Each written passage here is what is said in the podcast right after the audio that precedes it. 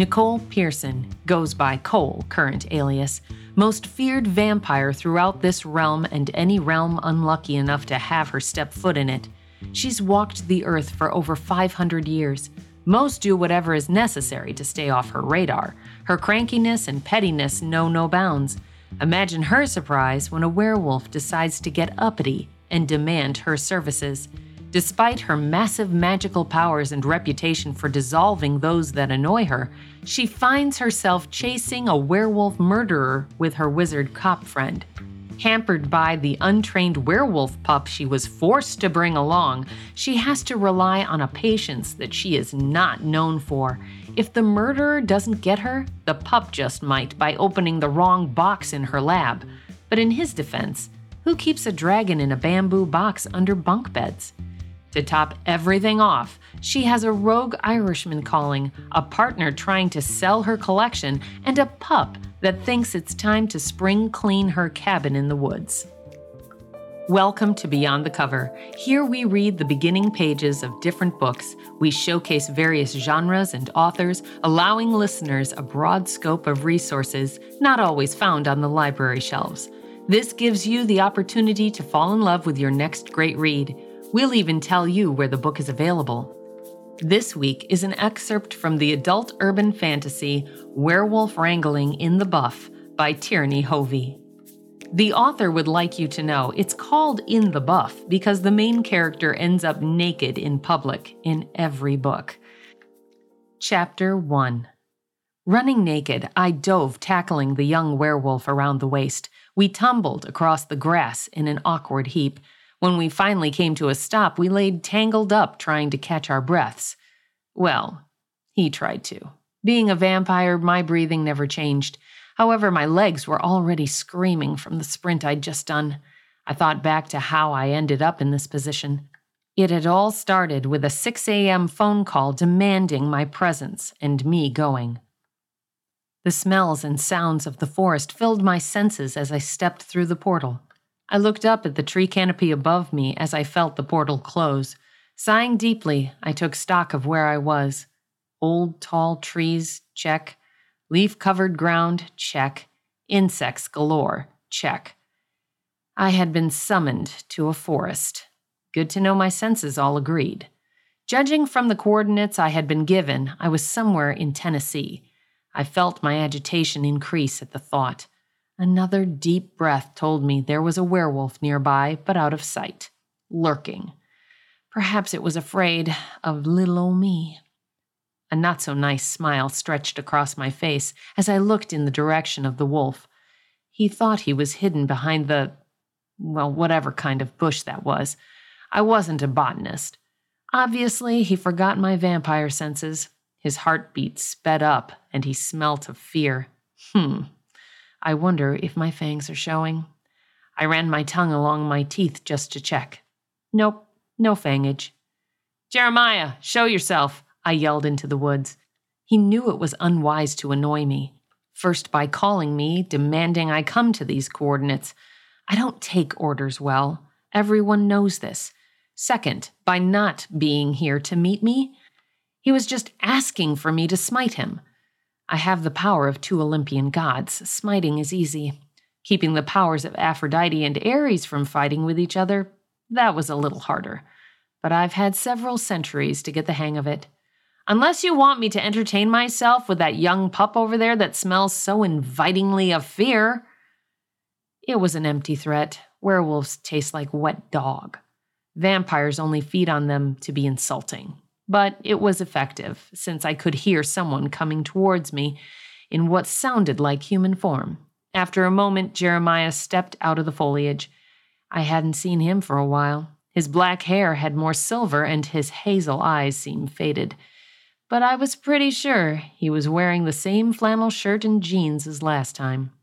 He looked me over and gave me a little smirking smile. Not sure why just because my ebony hair was pulled up into a fuzzy ponytail that almost reached the middle of my back, and wait, I looked down to see what I was wearing. Oh dear. In my haste, I'd thrown on my black leather pants and a pink silk blouse. At least I did have boots on. Granted, they were brown. Was it acceptable to wear brown boots with black leather pants? More importantly, when had I bought a pink silk blouse? Oh well, I narrowed my blue eyes at him. So, what was so important I had to get my, what was it you said, blood sucking corpse out here now? I gave him my death glare as I quoted him. If this wasn't life and death, I was going to have to hurt him. I didn't care for being woken up at the butt crack of dawn. There's something you need to see. He nodded his head to the right and then started walking that direction. I gave him a dirty look and then followed. The buzzing of all the mosquitoes following us was highly annoying, but I smirked at them. My blood held no interest for them. The parasites were going to have to find somewhere else to feed. Hopefully, in unspeakable places on Jeremiah. As we walked through the trees, I tried to keep the limbs from snagging my shirt. Silk was not the appropriate material for trekking through the freaking forest. The scent of werewolf lingered in the air. Several of them had been through here recently. Beside me, Jeremiah was getting tenser the further we walked. A couple yards in, we walked around a downed tree and stopped. Lying on the ground in a heap was a male body. A few werewolves were hanging around in wolf form, like they were standing guard. I took a deep breath and felt my brow wrinkle in confusion. Stepping closer, I took another breath and cocked an ear towards the body. Stopping beside him, I crouched down and stared at him intently. You can't smell him either, can you? Jeremiah asked matter of factly. I looked at him from the corner of my eye and shook my head. My nose was less than six inches from him, and he had no scent. I couldn't feel any heat coming off his skin, heard no heartbeat or breathing. All of this meant he was dead except for the scent. Even dead, he should have had some kind of smell.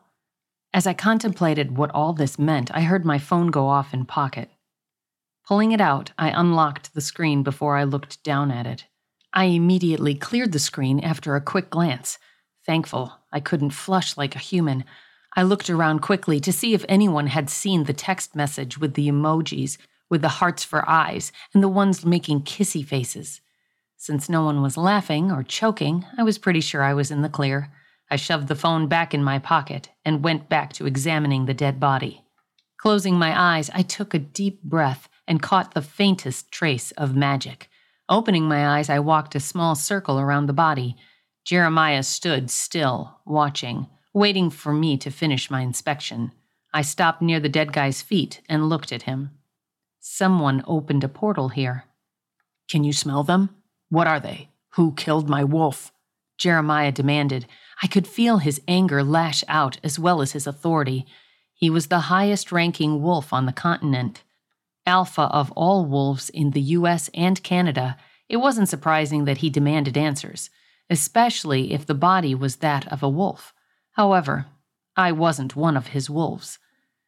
Swiveling my gaze from the body to Jeremiah, I let my inner predator peek out my eyes. When I smiled at him, my fangs were definitely showing.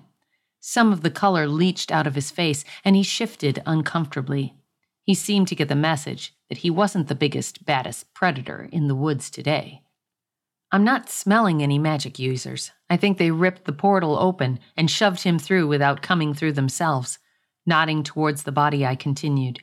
There appears to be a stasis spell on him. It blocks all sense and sounds. They didn't want him found immediately. I kept my eyes on him as I shifted from intimidating to speculative. All this any witch could have told you, so it begs the question as to why you demanded that I come here. I wanted you handling the investigation. Someone killed a wolf and dropped his body here like he was nothing, you looking for them will send a message kill a wolf, deal with Cole Pearson. Nobody in their right mind wants you hunting them. Jeremiah looked at me with a dangerously slightly crazy grin on his face. My spidey senses were tingling. The old wolf was certainly up to something. I cleared my throat before I answered. I'm a liaison, not an investigator. Connor is the badge, not me.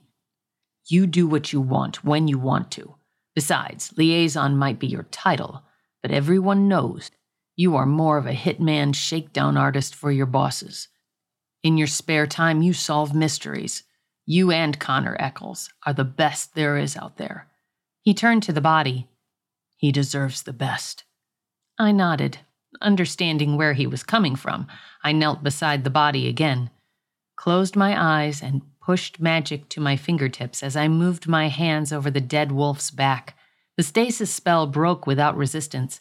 Death assaulted my nose without warning, as did the scent of the wolf letting me identify him. I hadn't given much thought to who he was. He was lying face down, and I hadn't recognized his clothes. But his scent I knew well. Beside me, Jeremiah swore, as he too could now smell him. I whipped my head around to glare at the Alpha. My eyebrows were trying to reach my hairline. This is Cyrus Howell, I growled at him. Your representative with the council. He turns up dead, I'm for sure going to be looking into it. So you didn't call me here because you want me involved. So what gives? With a wave of his hand, he dismissed the wolves that had been guarding the area. A slow smile spread across his face. You and Connor will be investigating this along with my grandson, Tristan. He looked at the look on my face and laughed. Which one is Tristan? You've got like 20 grandkids. Is he the one that's the sheriff? He might be useful. No, that's Thomas. Tristan's Jacob's only son. The smile was getting bigger. I flipped through my mental Rolodex trying to figure out which one Jacob was. When I found him, my eyes about bulged out and my jaw dropped. The separatist? As in the supernatural beings that have chosen to live human? The ones who don't use their gifts and have cut themselves off from those that do? Yes, my voice was getting squeaky. Separatists? Could this get any worse? Then I remembered the footnote on Jacob. You want me to take a kid raised by not only separatists, but pacifists into an investigation that will undoubtedly end in a fight? A fight that will most likely have magic, claws, and fangs? Why the hell would I do that? I thought my head was going to burst at just the thought of it. What good would a werewolf do me if he wouldn't wear or fight? The look on Jeremiah's face could only be described as evil and enjoying it. That grin was still plastered on his face when he answered my question. You will take him along, teach him about our world, keep him safe, unless you want me to start talking about what really happened in June of 1889. The bastard's eyes started to twinkle as he blackmailed me. And just in case you decide it would be easier to kill me, I do have an insurance policy. My blood ran cold or would have if I wasn't already dead. Your grandpappy was supposed to take that to his grave. I ground it out between my clenched teeth. Here's the boy's address. Let me know when you figure out what happened. He passed me a card with a name, address, and phone number on it. Good hunting. He turned and blurred into a pitch black wolf, let out a howl, and disappeared into the woods. What the hell just happened? Hi, thought I'd pop in and remind you to subscribe to the podcast if you haven't already. Also, if you know an author that has a book they're trying to launch, let them know about us. We're always looking for new content to record, and we want to help authors get their content out there. And now, back to the story. Chapter 2 I stepped out of the portal on my front porch. I love my house. Several decades ago, I had discovered the cabin in the clearing while hunting down a coven of evil witches that were using it as their base of operations. It had taken multiple cleansings to get rid of all the bad juju the coven had left behind, but the cabin was worth it. Woods surrounded it on all sides for privacy. The front porch wrapped all the way around to the covered deck in the back, which sadly meant the two car garage was detached, but it's not like I own a car. Coming through the door, I went down the short hallway past the door to the spare bedroom and made a left to the stairs. Stomping up them, muttering to myself, I pulled my phone out of my pocket and sent Connor a quick text to meet me at my place. Throwing open my closet doors, I glared at my clothes. Black leather and pink silk would not blend where I was going. Casual would probably be best. I pulled out a jeans and shirt. Dressing quickly, I stopped by the bathroom to fix my frizzy hair. A glance in the mirror showed me that even at over five centuries, I could still pass for 25. However, currently, I looked like a reject from some survivor show. Twigs and leaves were twisted through my hair, along with what looked like part of a spider web. I started muttering about how much I hate stomping through the freaking woods. Thankfully, it didn't take long to get rid of the debris. I was doing my imitation of a sulking teenager when I headed down the stairs. Connor walked through my front door just as I reached the last step. Not yet done with my tantrum, I looked Connor over. He looked like he was well rested and hadn't been called to the woods at the butt crack of dawn. His dark hair was perfectly gelled and appeared to have given serious thought to his ensemble. That was the only word to describe what he was wearing sleek black leather jacket over a perfectly pressed button up. Black skinny jeans covered his legs. Skinny jeans. To finish his look, he had on a pair of black motorcycle boots.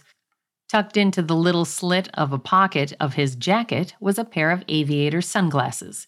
His slightly sharp features were wearing a smug look. Someone needed to wipe that look off his face, and who better to do it than me? Let me guess, you were just at a boy band audition? Your stage name could be Old Spice. He just kept smiling. Unacceptable. If you're looking smug because you got laid, I don't want to hear about it. I snapped at him as I reached into the front closet to pull out my leather jacket. Sarcasm dripped from every word as I said, I'm sure the latest conquest is Mensa bound. He grinned at me with mischief in his green eyes. I didn't care for that look. No good ever comes from it. I found this on the front step. He pulled a basket with red netting around it from behind his back. He set it down on the table by the door and unwrapped the basket. Lifting one of the little styrofoam boxes with ribbons painted on it, he read the label. Who knew you could send a gift basket of blood? I certainly didn't. He slowly spun the box around, admiring the detail work of the decorations. Hallmark thinks of everything, don't they? I glared at him as I snatched the containers and carried them into the kitchen. Glancing at them, I made sure they were properly labeled and noticed that they were all wizard blood. Mmm, made me hungry just looking at it. It was too bad wizards could turn their blood to fire to prevent us vamps from feeding on them if they weren't in the mood to be dinner. Unless, of course, we wanted to risk bursting into flames. Nothing was tastier than magical blood, not to mention we could catch a buzz from it. I stashed the boxes in the industrial size freezer in the section where I keep my specialty bloods.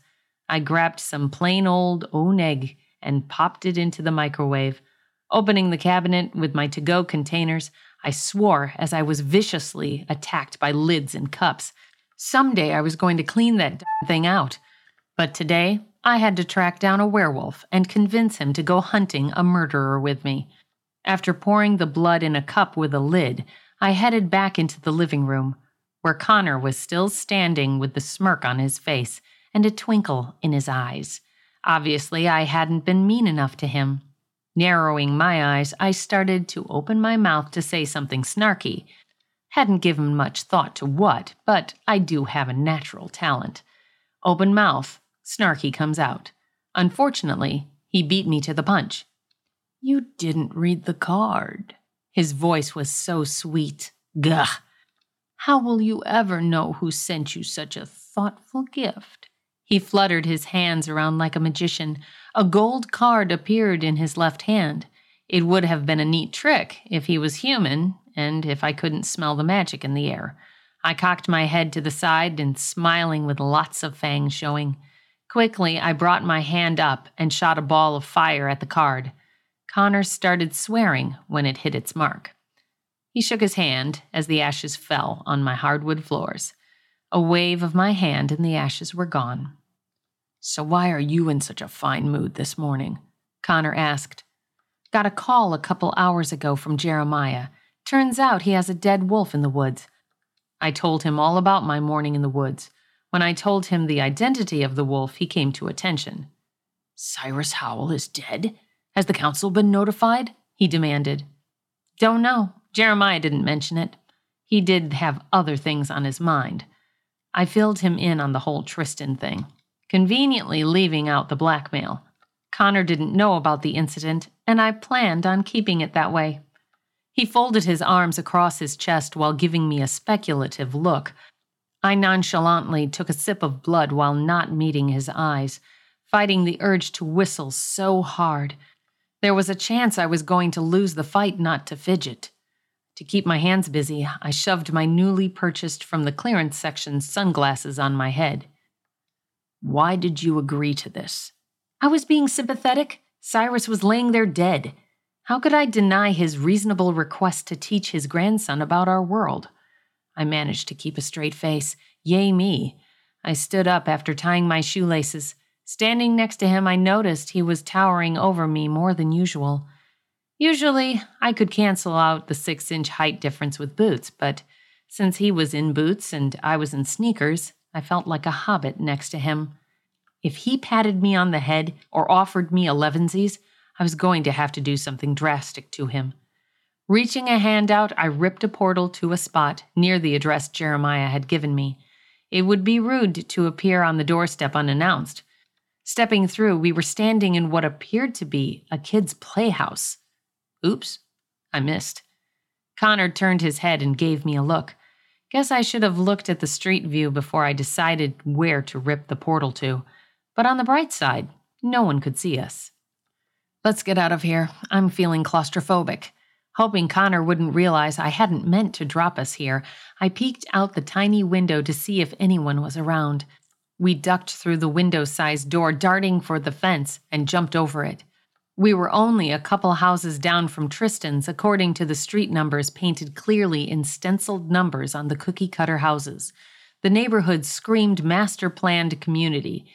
Streetlights every 30 feet, approximately five or six different house styles, doggy stations strategically placed, and a clean, even sidewalk on both sides of the street.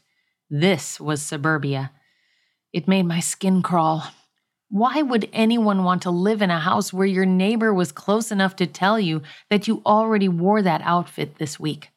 Strolling down the sidewalk, I could smell various supernaturals around, mostly werewolves. Hopefully, none of them knew how to use their noses. The population around here would notice I didn't belong quick if they did. Vamps rarely become separatist.